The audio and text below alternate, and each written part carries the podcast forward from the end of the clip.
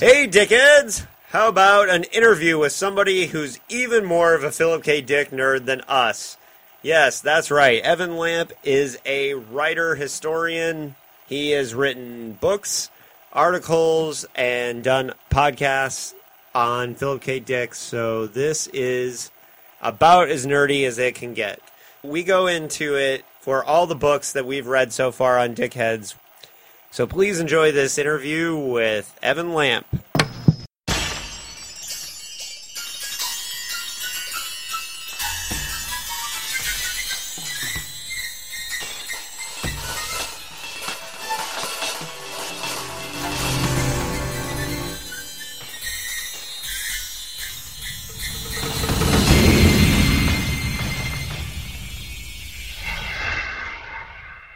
All right, dickheads.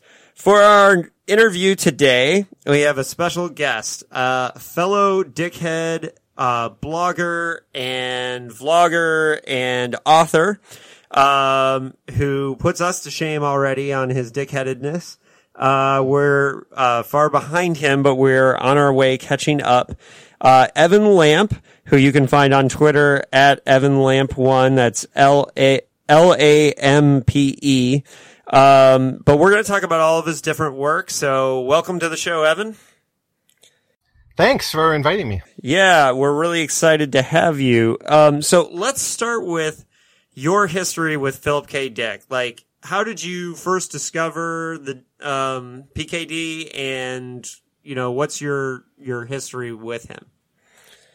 Oh, I guess it was when I was I was in Oregon for a couple years, and uh, during graduate, I took like a break from graduate school for a while, um, following a girl around. Actually, she started. She moved to Oregon, and well, I married her later on. Well, we But, both uh, are, are the, the two dickheads here in the room. We both met in Oregon, so um, Oh, we had that in common. Eugene, and and I just found them at found Dick's books at the library, and I I can't really recall like that where I heard of him before. Of course, everyone knows Blade Runner. Everyone knew Blade Runner at the time, but I just started reading this stuff, and I, I kind of liked it, and I read pretty broadly, just picking stuff up, and and I studied him fairly intensely for like six months or so, and I was really interested in like the more philosophical side of what Dick was writing about, kind of the Valis stuff. I was sort of into a lot of the drug stuff, the the quirky weirdness of it. I, I, I liked.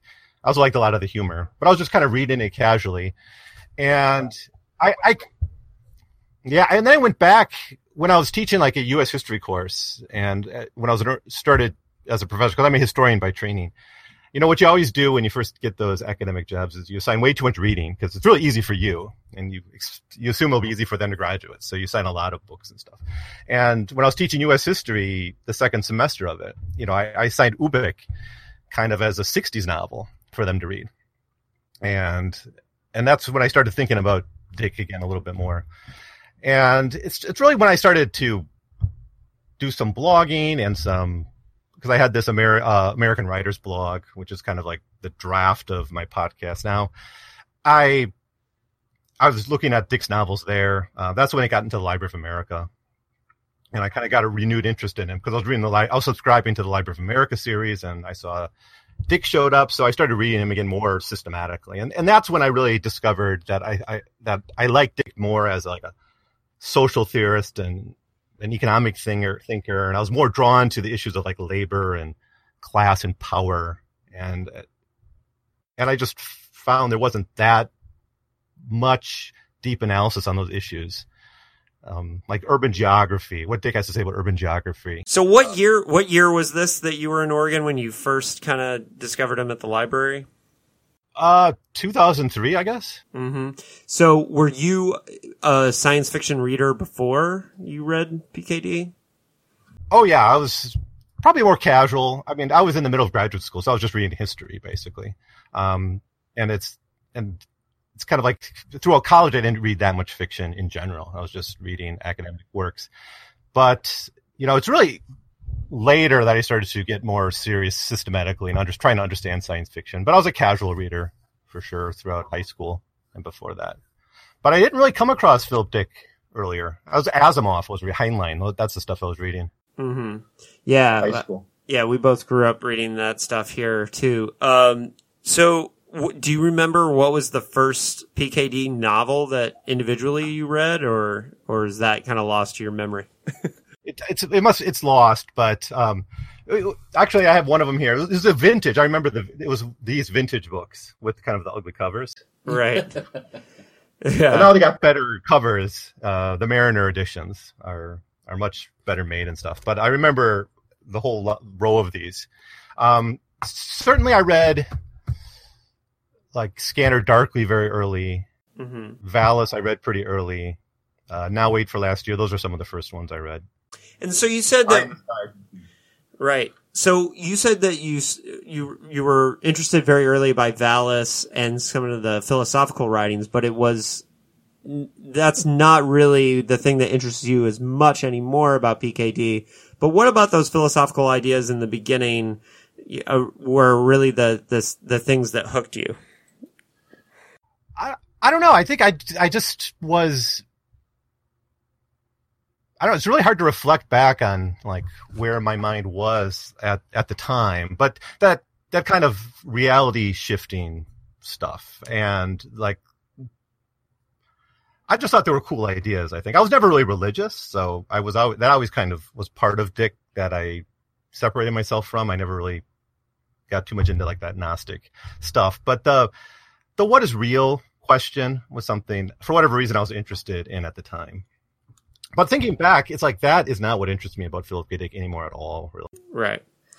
It's or or what's real. Like I think, take a look. You've done Cosmic Puppets, right? yeah, we just did Cosmic Puppets. Yeah. Yeah. yeah so this this experience you have when you you come back to your hometown now of course that character remembers what the old town looks like my experience is very different usually where i don't remember what came before. I see the change and i take it for granted but i know it's different. Hmm and i know something shifted. You know a building's changed a business goes out of business something else moves into that slot or whatever. Or the mall becomes a ghost town. Whatever changes take place. But sometimes it's hard to recollect what came before hmm right? Because we experience that change a little more gradually, I guess. In that novel, the character comes back after what twenty years and kind of experiences the change all in one gulp. That's, um, but the thing is, our realities do shift. We are in this liquid world, but that's fully a function of capital and the power relations we have and the way cities are planned and organized. And it's not a mystical thing at all. It's not a mystery. It's it's actual power relations, and that's why I just I really like penultimate truth because that really gets to the heart of it. That yeah, reality's fuzzy and and goofy, and we are kind of living in this black iron prison, but you know there's a reason for that. So hmm Do you, there's usually a power behind it that that has a specific purpose for for pursuing that and that's the kind of questions that I, I find more interesting now how how dick helps us interpret this liquid reality we live in Okay, so before we get more into like the nitty gritty uh, nerd out stuff, um, let's talk just like real physically. Like, what exactly are are the different things that you're you've done in your um, you know in your dickhead career? Oh. You have a book, you have a blog, and now a podcast. Let let's let's run down th- through how um, which projects people can uh, find your work in.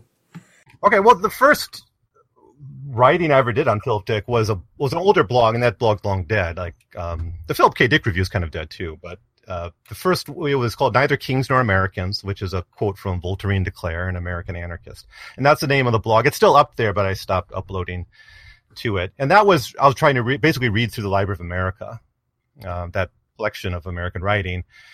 And when I got to Dick, because I had read him before, instead of just doing the three volumes that they published, which was something like 15 novels, they said, let's do all novels. Let's do, you know, as many I can get my hands on. So I ended up doing like 30 of the novels in a long series.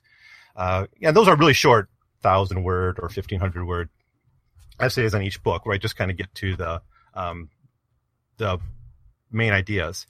But what I realized when I was doing that, what I realized when I was doing that was there was th- there were these common themes that I never used to think about when I read Dick in earlier times, like the city, or like monogamy in the family, or surveillance state. These were questions I never really thought about when I was reading him back in graduate school. So I started to actually make notes, make a list of these themes.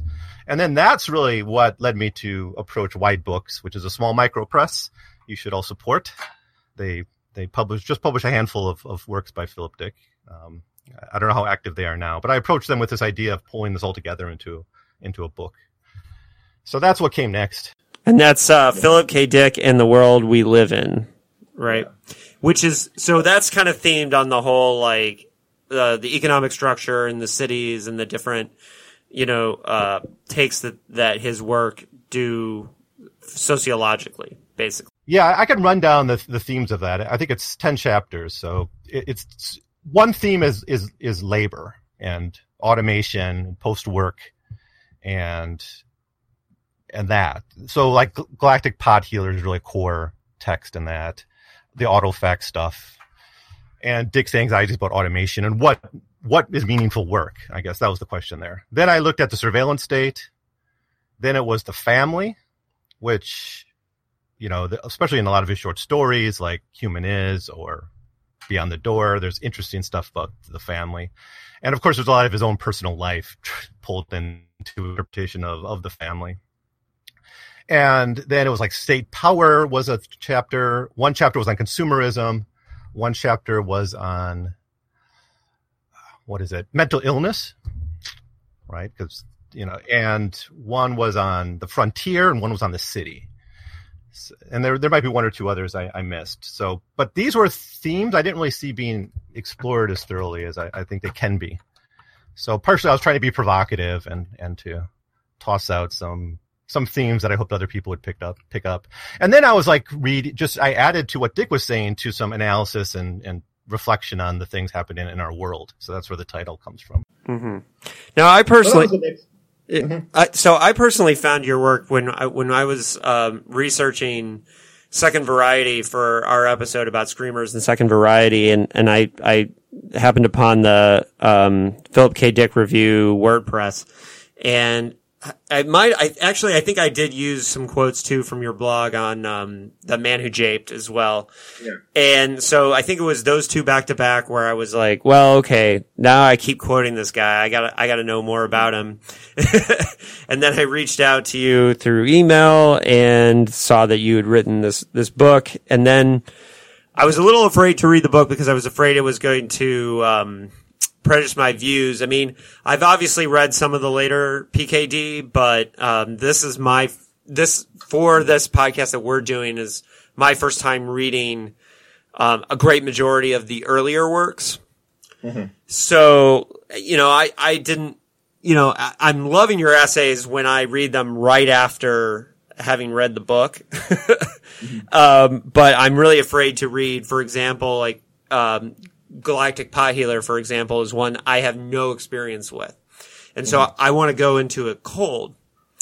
And, um, but what I think is, is really great about some of your writings with the book, with the books, and I'm, I'm going to look at specifically The Man Who Japed for a second, because we've yeah. already done that episode, is that the themes of society in in your essays about the book show your level as a historian that um, there's there's a really great overview of the man who japed and the idea the political ideas that Dick is getting at in that book, which on the surface can seem comical, but there's some really serious um, there's some some real serious socio- sociology in the man who japed is what I'm saying. And I, I really like your historical angles to that. I don't know if you have anything to say about the man. Yeah, I just, I sometimes thought about this because I actually don't have, from an academic sense, I don't have any business doing all this stuff. It's, it's a distraction from my historical research, first of all. so, uh, I've actually been lectured by, you know, colleagues from time to time that you got to get your, yeah, I have written a book of history, uh, called, uh, on the Pacific sea otter fur trade and the China trade but I got other projects in mind, and I got a project on Lovecraft and Atlantic history. I'm trying to write, but I keep getting distracted by these other things, and so I shouldn't be spending my time podcasting, I guess, or blogging. But no, but the question I sometimes think about is, would I think about these things the way I do if I wasn't trained as a historian? And and I don't really know if I have a clear answer to that. But some things like the way I think about frontier Uh, did you read my essay or listen to my episode on the frontier? No, no, not yet. It's it's in that PKD review, and I basically just read the thing for the podcast episode on his Dick's view of history, Mm-hmm. and especially early on in the works you've already covered, he's got this this very strong frontier Mm-hmm. view, right? I think all of them, except maybe Cosmic Puppets, have the frontier very forefront of those novels.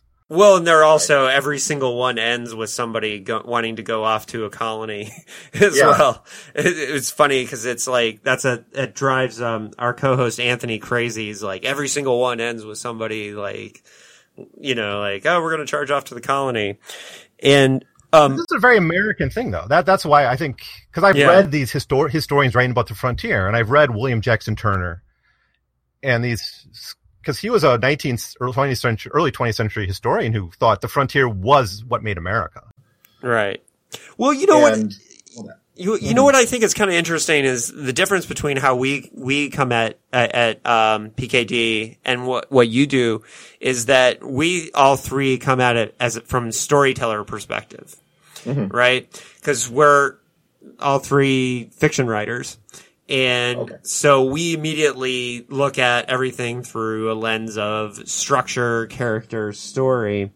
And so I think one of the things that is really good about when, when I get done reading a book and I go to, to see what, what Evan wrote about it is that you are looking at things from a, uh, more, um, analytical uh, historian perspective. And so like, for example, with Man Who Japed, a lot of our commentary was how he built the humor, how he, um, created the satire. And we definitely talked a lot about his view because obviously the man who japed is very much a satire or a send up of communist China, right?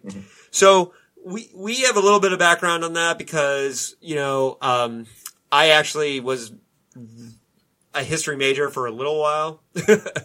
and I like history and I like politics. We're all people that like political things, but it's not our main focus. So I think with like, for example, the man who japed, and like now you're about to start teaching in China, you've taught in Taiwan.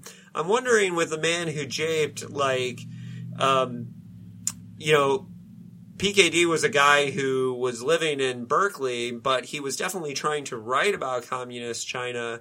And and how much do you think his take in the man who japed? Um, how much did he get right?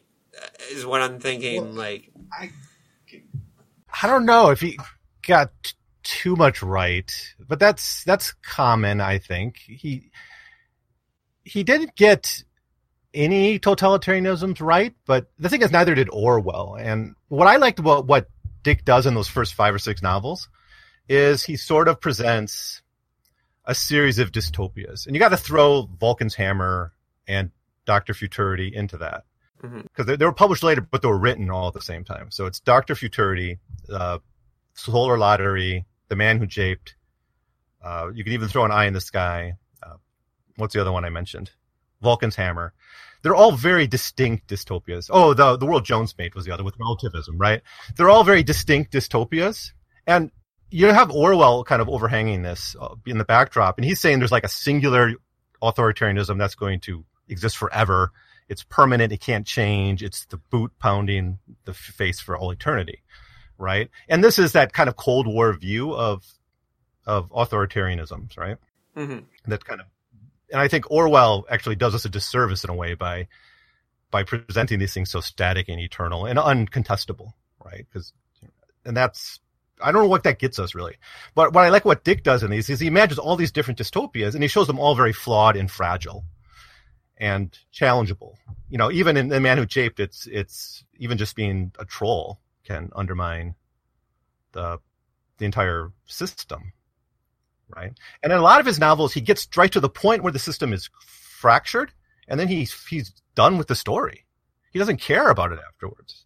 Like in the penultimate truth or um, the simulacrum, he builds up this system, this authoritarian system, and all its contradictions and uh, conflicts and the way it's structured, and then he gets to the point where it falls apart, and then the novel ends, and he's just like, "Well, the future's unwritten." And I I find that very cool. and that's something I like what he does. Now, back to the man who japed. How much did he get right? Uh, well, I. The thing is, like the, like the, the way the surveillance state works in the man who japed. I maybe in the Cultural Revolution you had some of that, but I don't think in the 50s. Well, and I think the funniest part or the most comical part of The Man Who Japed is less of the, the actual prank, but mm-hmm. the neighborhood groups and all the scenes yeah. w- where the, the neighbors are kind of, uh, you know, judging everybody and all those things. And I think, you know, Phil seemed to say in different interviews and stuff that he was taking this idea from a concept that what was going on in China, um, with where people were informing on each other. And I think mm-hmm. what, I, what I like that he did is that he took something that could be kind of ominous and he made it hilarious. Yeah, um, yeah, and when did he give the when did he make those comments? Because I I don't really trust what Dick says. Yeah, he seventy three about anything really uh, about early works, anyways. Right, I believe it was in a letter. Um, it was one of those letters like in the early 60s where he was kind of mm. talking about Ace's treatment of his books where I think oh, okay. it started with where he was talking about how they constantly changed his titles. And man man who japed is one of the few that they didn't change his title right? Like so when did when did he write that? I pulled up the bibliography. Man who japed written 55 yeah so the revolution was in 49 and the main movement by 1955 in China was land reform. My understanding of, and I'm not a Chinese histor- histor- uh, expert in Chinese history, it was the land reform. And yes, there would have been call out, like kind of a call out culture, a public call out culture in the land reform. What would happen is the party would go into a village and the landlords or the rich peasants would be confronted by the crimes, and then there'd be a process of of restitution where the land would be redivided and would be led by the parties. And ideally, the peasants would take leadership roles in how the land would be divided. And that, that was kind of the process. Like the, the really nasty stuff where like teachers were dragged under the street and wearing dunce hats and people were sent out to the countryside. That's from the Cultural Revolution, which is in the 60s. Hmm. Right. So he might be of being experienced in the Cultural Revolution and say, wow, this thing reminds me of something I wrote in The Man Who Japed right reverse back. I'm I'm a little bit skeptical to be honest that he was modeling this off communist China. Yeah. Well, you know, he At was in the 55. Yeah, he was reacting, I think, with Man Who Japed because with Solar Lottery, he he felt like they or the critics were pigeonholing him as leftist. And so yeah. he kind of overreacted with World Jones Made and Man Who Japed to try and make it seem like he was very critical of communism. And I don't know if that was him trying to like, hey, look at me, I'm not a communist. Because keep in mind, we're still right in the middle of McCarthyism, which is obviously something that was on his mind when he wrote Eye in the Sky, right?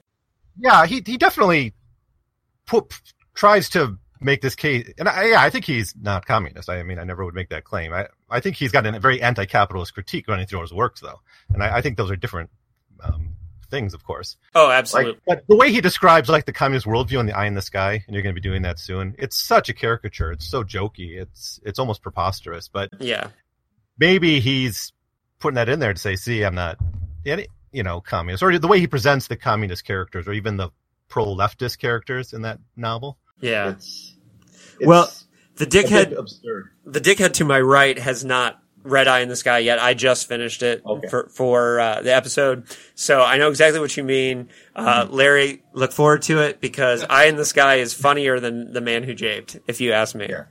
Um, so let's nerd let's nerd the fuck out on so, like all the way back. Let's talk about Solar Lottery for a minute. Mm-hmm. Um, this was obviously Cosmic Puppets was his first attempt at writing science fiction um, or fantasy. I we all kind of agree it's more of a fantasy novel and a science fiction novel. But Solar Lottery is the first one that was unleashed to the world. And this is kind of the first salvo for PKD's ideas. And, you know, it's really easy in the Trump era to look at Solar Lottery and this whole idea of how, you know, um, you know, when we have a leader who's a fucking imbecile and, um, to look at solar lottery, it was really hard to not think in this era about that. But I'm wondering, from a historical, as a historian, as a person that looks at things in the sociological aspect, what do you think are the greatest strengths of the solar lottery as a debut for Philip K. Dick? Okay, what's what's the strongest things here? Uh, that's that's a okay. I I first of all, I kind of think the idea of a randomocracy, even though it's not really well developed in the novel, it's really just the leader is this quizmaster. Um, the idea, if he would have developed this more of a randomocracy, is really cool from a historical point of view because that's something Athens actually had to a small degree, where citizens were randomly chosen to serve like these one or two year terms in an assembly, and it was kind of a civic duty to do that. And you know, I think that if we could implement something like that, that could make like we could make the House of Representatives, for instance, a randomocracy. It'd be more representative of the people, uh, and, and maybe a more better functioning body than something that's chosen, you know, by elections, where of course money invo- is involved in all that. So I think that's a kind of a cool thing, and I would like to see other, you know, other writing and thinking about this idea of randomocracy. Um, but uh, the idea of like this corporate feudalism, I think, is really, really powerful and a big part of that novel. Something that really attract that, that why I think this novel is so important, and it's one I actually read quite late. It's not even mentioned, I think, in the book I wrote. But uh, feudal, the corporate feudalism there, I think, is a big part of it. And then this kind of frontier dream. I again, I, I don't know. I, I think it's maybe because he's maybe it's because he's a California writer. Maybe it's the yeah, that's that's fine. Maybe it's the maybe it's coming at it from a California writer. Maybe it's the influence of like the Western and the kind of the American culture of the time, which was aggrandizing the frontier. The role that it plays in as this kind of subplot here of this searching for the tenth planet, it's I think it's really well done and, and interesting.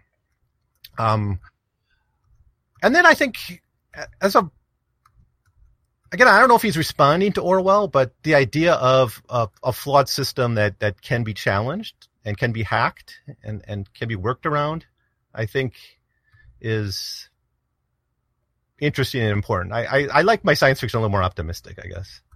Yeah, and and I found that in in the solar lot, solar lottery, and then I think the overall zaniness of it, like the um, is a lot of fun. Yeah, we we really liked the um the um the psychic assassins and all that all oh, that yeah, stuff.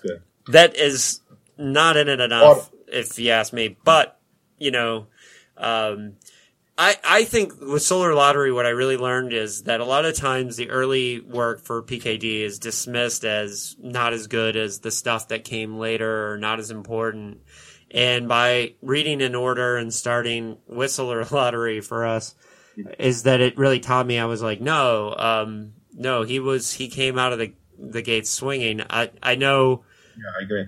The, the, the book is supposedly I mean, he's admitted himself. PKD has said in letters that the book is very derivative of of Vogt's um, World of Null A, and we're intending to do an episode on uh, um, and review on um, Vogt's um, World of Null A as kind of a companion to Solar Lottery, but that's that's coming in a couple months, um, and uh, so he um, now we debated a lot on what he followed it up with. Uh, it's, it's from our timeline, it looks that the world of Jones Made came second. And for me, I like the world that Jones made because it did get so wacky. It is so weird. It, and like stuff that it's hard to believe, um, PKD was writing with the, um, dancers who change gender, um, mm-hmm. pretty much the same year that Heartbreak Hotel came out. and uh, Elvis's hips were like a big deal.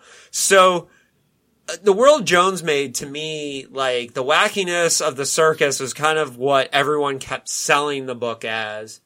But um, the um, kind of the the precogs and all that stuff that that come with it, there are deeper uh, sociological issues. And what we kept finding was that with World Jones made that the more we talked about the book, the better we liked it. Like when we mm. actually read it and just read it on our own, we weren't all three of us weren't that into it. But the more we talked about it, the themes, nuclear war, the different like all, all the different aspects of the world Jones made was one that the more you delve into the issues, I think the world Jones made became stronger. How do you feel about the world Jones made? Oh, I think it's a wonderful novel, and I think it's incredibly relevant today. Uh, not because we have a precog president, although that that would, I mean, that would explain uh, Trump's un- unlikely rise, right? I think the way he plays with this, a precog who can only see one year in the future how far could they get before they box themselves in the corner, right? Right. Uh, I think Hitler was his model, right? He was, in fact, in the text they sell, they say maybe Hitler was the same deal. That's that's really cool. But I I love what he does with the frontier here. But I'll get back to that. I think the the the way he presents like fascist movements, not just in this work, but in I think to a degree in Doctor Futurity, there's some of this, but certainly in the simulacrum right? The the um, how fascist movements emerge is very similar to what we see today, whether it's anti-foreign foreignism.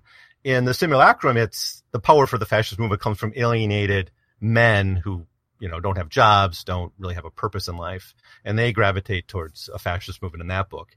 And it's very it's kind of what we see today, I think, with some of the the rise of the right and the the alt right, the kind of people who get attracted to the alt right. Um, joked about it in our episode that like why did PKD have to write a book to say Hitler was bad? Um, mm-hmm. But at the same time, you're right with this current age that we have, you know. And I just watched that Frontline documenting hate episode where, oh, yeah. Mm-hmm. yeah, yeah, which was really scary to watch, and and so you can see that. And then I thought to myself, I, I recently reread um, Sinclair Lewis's "It, it Can't Happen Here." And then I thought to myself, if, if Sinclair Lewis felt the need to write "It Can't Happen Here," then, you know, why, why wouldn't, um, PKD feel the need to, to make a, a, a statement about Nazism, even, you know, 10 years after defeating the Nazis, right? I mean, yeah, and then he continues this on in, in like The Man in the High Castle. Right. He's, he really gets to the heart of just how bankrupt fascism is. Yeah.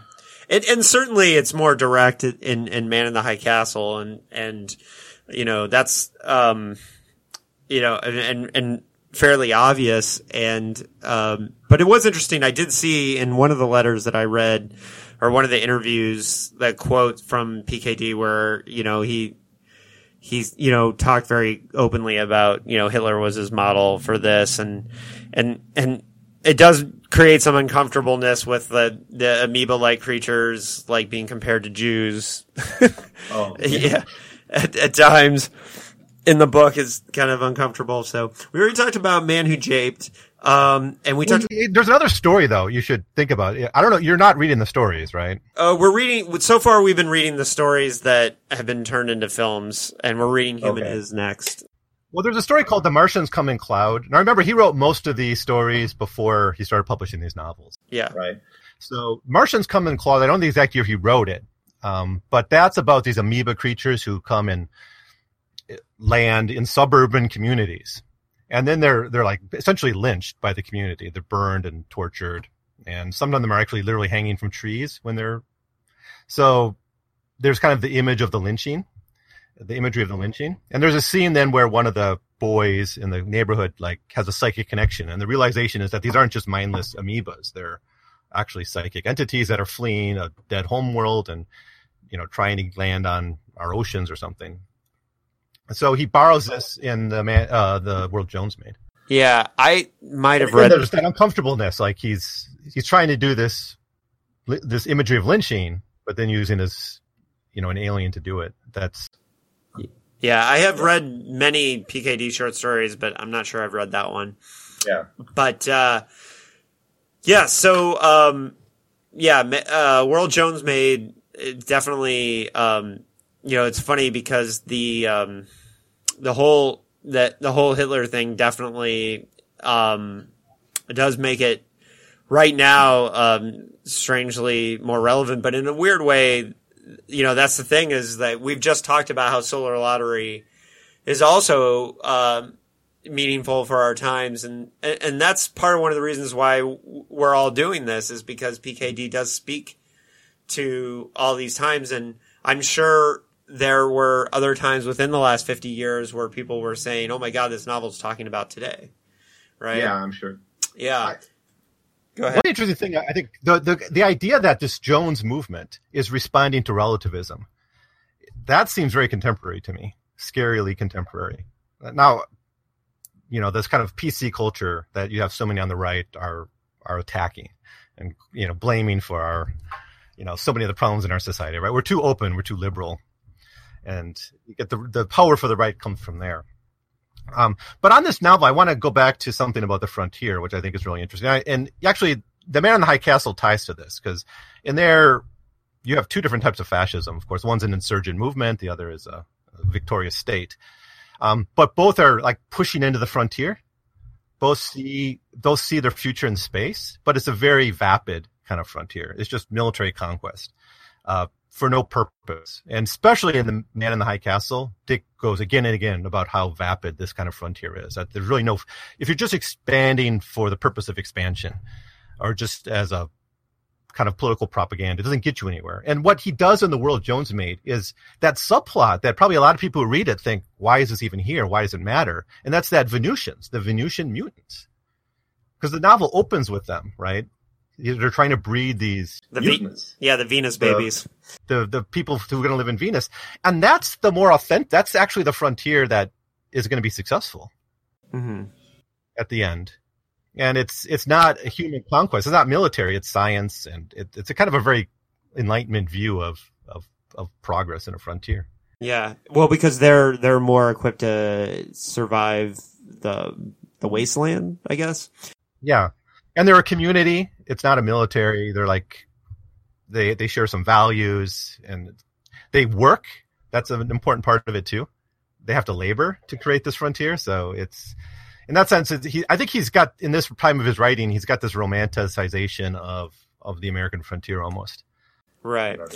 Focus on like you, you just gotta it's got to be about work and community and all that. And of like the Puritans or something is maybe in his mind. I don't know. Hmm. Well, okay. So for our listeners that um, that have been, have been with us, uh, we've also done the Cosmic Puppets, and Cosmic Puppets was the the first one that um, we had consensus on that none of us really liked it. um, we we appreciated things about it. Um, and it's funny because I got talked down because I, I liked it more when I first read it. And then the more we talked about it, the more problems I, I admitted the book had. Um, and, and a lot of it, it, we discovered that, uh, according to PKD, there was a version of this novel when it was called, uh, Glass of Darkness that was twice as long. Yeah, that probably would have helped it. Maybe. Yeah, well, we couldn't decide if that would help or hurt it. We debated that a little bit. But one thing that's interesting is we just recently discovered that Dick's papers are um, very close to us at the University of Fullerton. Um, so we're gonna we're gonna attempt in the near future to um, to visit his papers and um, see if there is in his archive a copy of the 80,000 uh, word version of, and I'm assuming in order to get it into Satellite Science Fiction, which is a magazine, that's why he originally cut it down. Mhm. Um, but here's the funny thing too: is Don Wollheim, who was his editor all those years at Ace, uh, we found this quote where he didn't. Um, Cosmic Puppets went out of print for many, many, many years, and he didn't even remember that the book existed. He he couldn't even remember what it was about. Right Mm-hmm. now, he published a lot of books with with Ace Books, so we can see why that would happen. But the Cosmic Puppets was one that from 1957 or 56 to 1982 was completely out of print and was lost. What do you think is the importance of, for you, the importance of Cosmic Puppets as a book that was clearly less important, uh, kind of originally in the canon of PKD. And what makes it so such an, an important book now for everyone to go back and read? Why should everyone be reading the Cosmic Puppets? It's one that was out of print for so long. Okay, I think everyone should be reading the Cosmic Puppets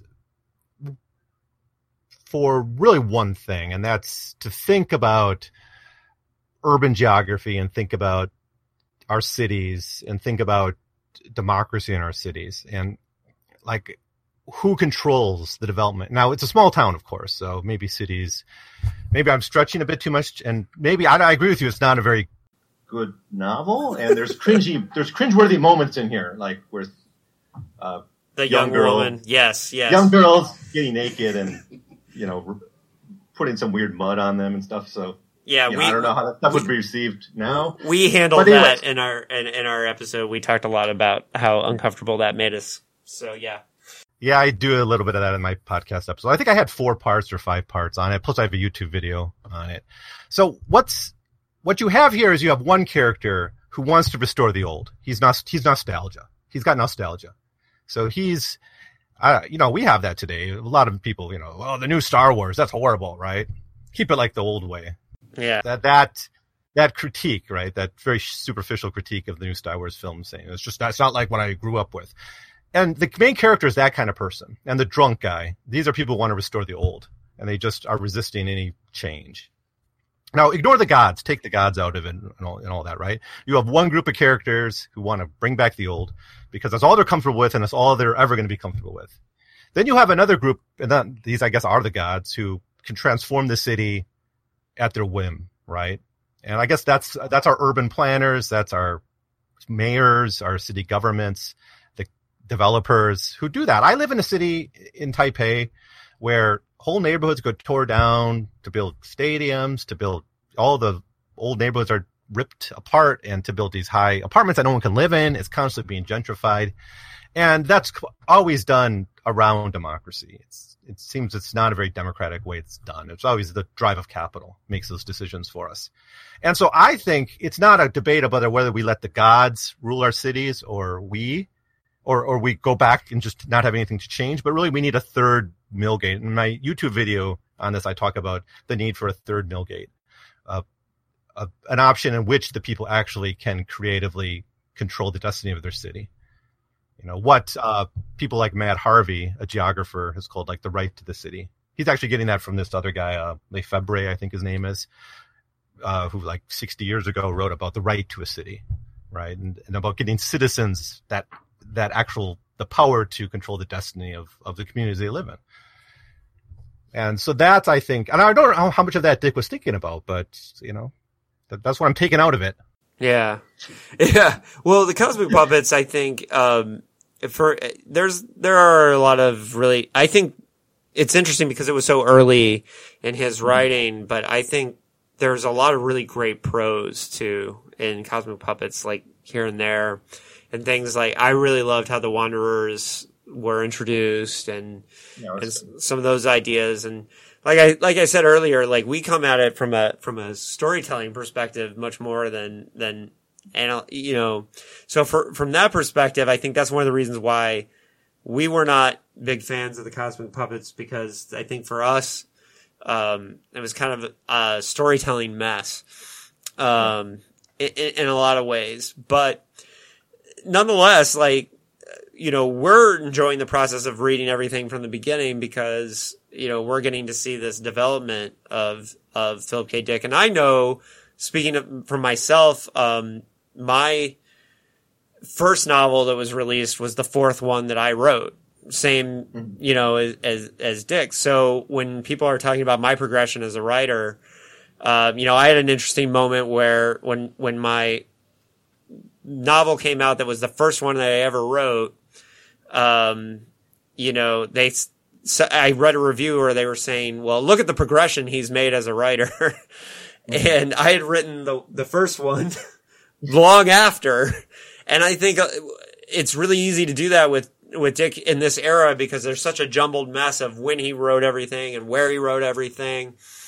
And I think for us, the Cosmic Puppets just, um, you know, it's weird because I think that maybe you know, he had had his growth and, you know, I felt so much more confident reading the solar lottery that I was in the hands of somebody who was coming together, for example. And that was his first release novel. Whereas like Cosmic Puppets, it just didn't work in that way. But, Yeah. um, so, uh, we're gonna wrap up here soon, but, um, I'm gonna make an executive decision. You can edit this out. Um, Larry, do you mind if we talk about Eye in the Sky? Cause I'm not sure if this episode is gonna come out till after we do Eye in the Sky. Yeah, sure, go for it. Um, so I'm gonna apologize to Larry personally because I don't. I don't care. you haven't read it yet. Okay. Yeah. So Eye in the Sky. Let's talk about Eye in the Sky and then we'll be done. um, Eye in the Sky, uh, to me was a giant leap in, in reading it in order. Um, even though there's a lot of problematic language in Eye in the Sky, but storytelling wise, yes, it's very similar to, um, you know, people I'm sure will now in retrospect compare it to Inception, even though obviously it was decades before Inception. This concept of a, a kind of a dream inside of a dream inside of a dream, and everything's happening in this split second where these people are at the bottom of the Bevatron, right? Yeah. But here he's taking like a very science fictional idea um, with a particle collider and with a little wackadoo science. He's gonna um, he's gonna take this giant jab at communism and McCarthyism and America, and this is to me the most starkly political novel that he's done so far.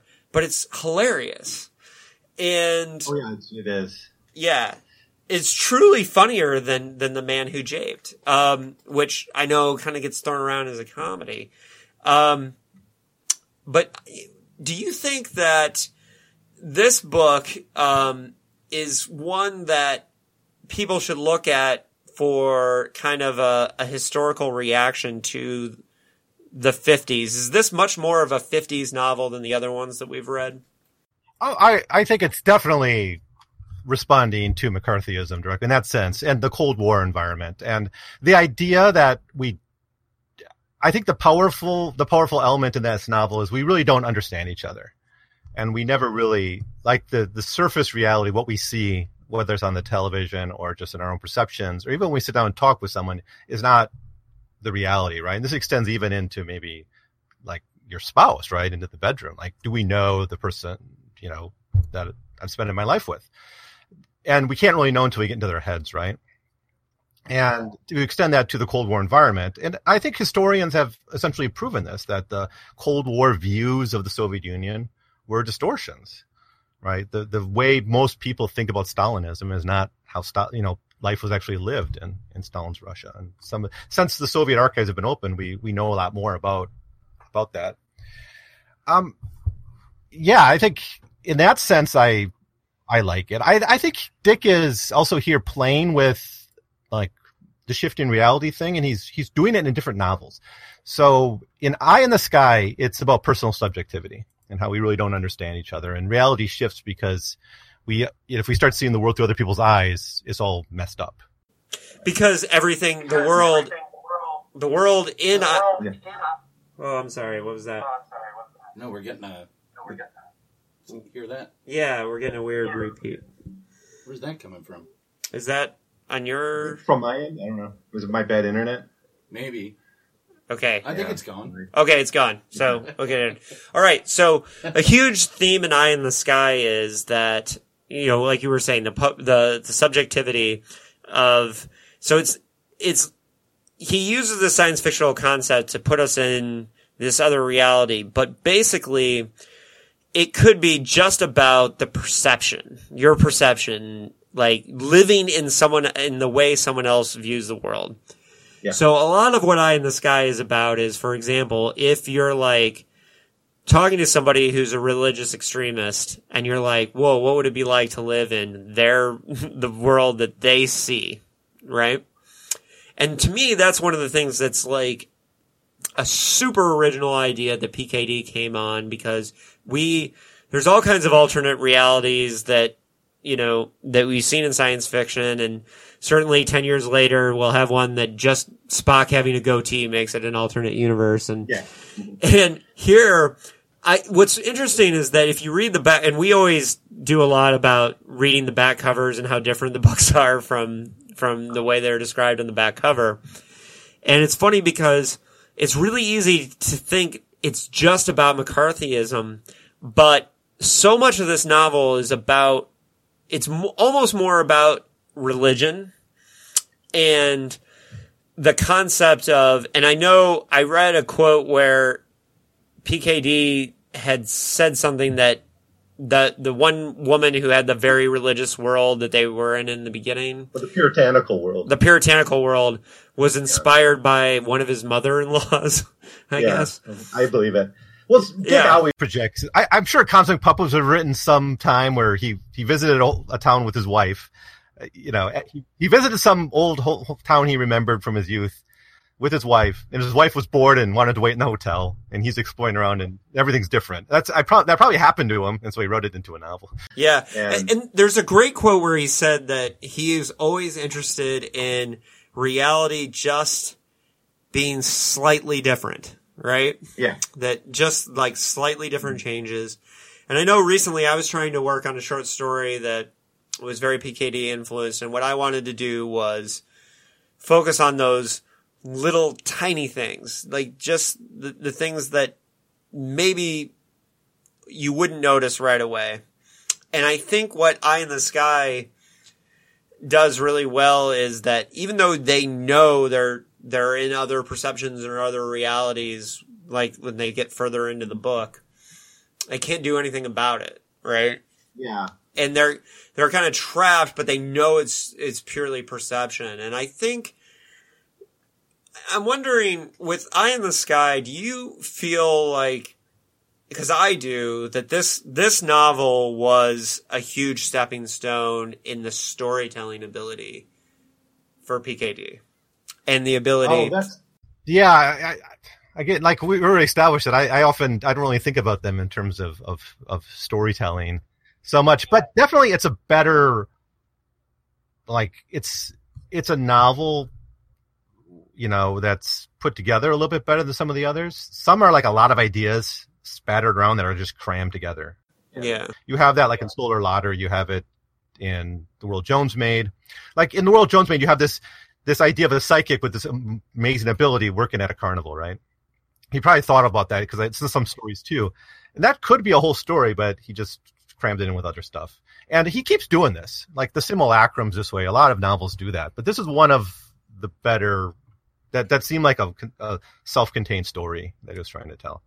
I do wonder though if if this was cut short because I wonder if he had eight realities at one point drafted out in his mind, and he ran out of space because he spent like half the novel on second Babism, this religious worldview, and then he's like, "Oh, I don't have any space." So he, the the others are accelerated. Now it works in the plot because you can say, "Well, the world's breaking down" or whatever, right?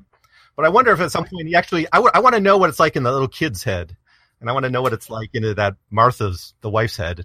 well, we never get it. Right. Well, what's funny too is that he did write it. The original draft, there was no Bab. There was no. It was Christianity, and Okay, yeah. D- Don Wollheim told him, you know, don't offend people. Like pick a different religion, which was interesting for me because um, I uh, one of my first serious girlfriends was a Baha'i, Okay. and and uh, um, not at that time, but a decade later, I the, my one experience with like, hey, I'm going to try religion was uh, the Baha'i faith, and so that moment where he talks about 1844 and the arrival of the Bab, like, was like crazy to me because I was like, I had no idea that the Baha'i faith was kind of mentioned in here. He gets a lot of stuff wrong about the Baha'i faith, but he had like the dates correct and and was I didn't even know that was a real religion. I thought he was making it up when I first read the novel. And then I, I, I wrote a lecture on new religious movements for a history class,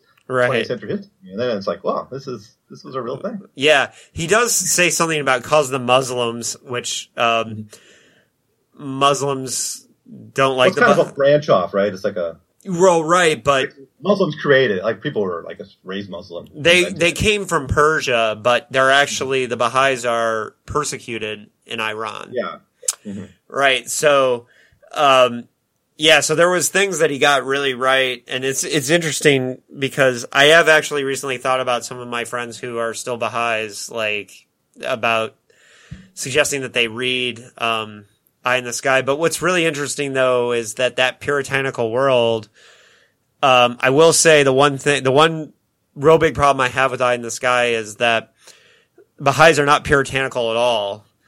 Uh, Oh. quite the opposite. And, um, so it doesn't make as much sense without it being like super right wing Christianity. And so when I read that quote from Don Wollheim that that had been PK's original intention, I kind of just rewrote the story in my head while I was reading it. And the kind of the Bab stuff I just kind of wasn't paying attention to. We will Yeah, talk. that, that works better. No, but I think the interesting thing about the that's that's that um second Baptist world. It needs the bar and it needs the the prostitutes in that one. So it it almost needs sin. In that sense, it's more Christian too, because Christians see sin at the central like human experience, right? Well, I'll, it needs I, I will tell you that our episode on Eye in the Sky, which we have not recorded yet, is going to talk a lot about that because I have tons of notes about um, why it would have been a better novel if it stuck to the Christianity themes. And um, in fact, I've already got like three or four pages of notes on that, and I'm sure Larry and Anthony are cringing already at how, how much I'm going to talk about that aspect of the novel. But The real puritanical is that that mother. She's Yeah. much. She's the one who wants to abolish everything that's offensive. well, just anything she doesn't like. anything she doesn't like, which Yes. isn't really based on a very clear religion. It's just No, no, it's just offended by everything. She wants to. So She doesn't like- Puritanism as basically a type of fear of of anything that makes one uncomfortable. I think is interesting. yeah. She doesn't. She wants to like if she doesn't. She doesn't like certain kinds of light bulbs. Like they don't exist anymore in this world. And um, I thought that was really interesting because um, I saw a lot of similarities in that character. Actually, um, uh, how do I say this sensitively? My wife would be very much like that. Um, if she could snap her fingers and get rid of like a lot of things in the world. Like, um, and it's funny because I read a bunch of, she's a PKD fan too. And, uh, she hadn't read Eye in the Sky, but there were a lot of parts with that character where I was showing her parts with that character and saying, and she was like, yes, um, I, I feel for that woman. And, um, so it's kind of funny, but, uh, but yeah, I, I, I love Eye in the Sky. So Evan, it was great talking to you. Um, Yeah, we're gonna same. have to um, get you back every couple episodes to catch up on. Um, uh, even when it's harder with your timing in China, we'll just have to figure it out.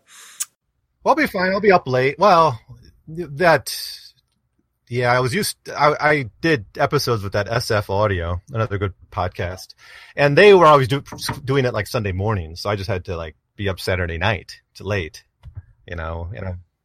Yeah, this time period might be tough in China, but we'll work something out. We'll work something out, but I, I um, really because we, I, I know we're ending out the year with Man in the High Castle, um, with just the way our schedule worked out. Um, and, uh, but we also, we're doing the movies too, and, uh, we're gonna do Human Is next, and, um, so, you know, that's one we're really looking forward to, and some of the stories, but, um, so, uh, closing thoughts for our dickheads listeners. Um, uh, what stuff should they check out? Where should they find your work, and and and how do they tie Okay, you? so my my podcast is is actually called American Writers, 100 pages at a time. Uh, it's on Podbean. Uh, you can also find it on iTunes, and that's actually a podcast where I'm reading the Amer- Library of America 100 pages at a time. You know, so some novels I'll do several episodes on, and then within that, because I don't want to pay for another website, I don't want to pay another Podbean more money. I started doing the Philip K. Dick Book Club as part of that. So if you go to that website, you go to that podcast, you'll find the Philip K. Dick Book Club. So you can ignore the other stuff if you want, although I think that's great. That's good stuff too. Um, I just finished a series on Willa Cather, and I'm starting one on Theodore Dreiser. Um, but within that, I got the PKD Book Club, which I've I, I look at every single work uh, in order of publication. Yeah, well, the New American Library just did a, a Richard Matheson short story collection. I got it. It was really good. Oh, really? So yeah, I mean they are. I think getting to genre and and doing. Library of America or New American? Oh, New American Library. Sorry. Yeah, I'm talking about Library of America, but they're also doing good on getting genre stuff. They they did a Lovecraft volume. They've done the Dick volumes. Some they've just really they're doing Ursula Le Guin now and and others. So Library of America has been very good on that. Yeah. Um, so there's that. Uh, you can check out the book Philip K. Dick and the World We Live in. It's uh, available through Wide Books uh, or on Amazon. Um, and that's probably it. Uh, the Philip K. Dick review is up. I'm not adding to it at all, but that has all the short stories. Well, I'm glad that it's up because I've been using it. Yeah, it's one reason I switched to audio into YouTube videos is like I went back and looked at them and there's there's like too many typos. So I'm I'm I'm, I'm really I'm really lazy. I need an editor. So I, I'm also too lazy to go back and just fix it. So um, it's, it's it, you don't make typos when you're speaking. Uh, so there's that, and yeah, that's I, I say I also have a YouTube channel just under my name Evan Lampe, and but no one watches that. Oh, I do, and I have subscribed. And so, uh, when our listeners go, if you haven't already subscribed to Dickheads podcast on YouTube, you can subscribe to Evan and to Dickheads. Um, but we really appreciate um, your time and your for insight. It, it's awesome because you have such a different perspective in how you read uh, PKD. Um, and I, I do think it's cool that you're coming at it from the more um, political, social, political, that kind of thing. Um, we're doing it from the storytelling thing. I, I think it's um, uh, neat synergy, and I really Yeah. appreciate it. So, hey, keep us in mind, and uh, please uh, tell your fellow dickheads that we're out here. We uh, um, we um, are just starting, so we're new to this, and we appreciate the listen. So, thank you, Evan, for your time. Yeah, thanks for having me.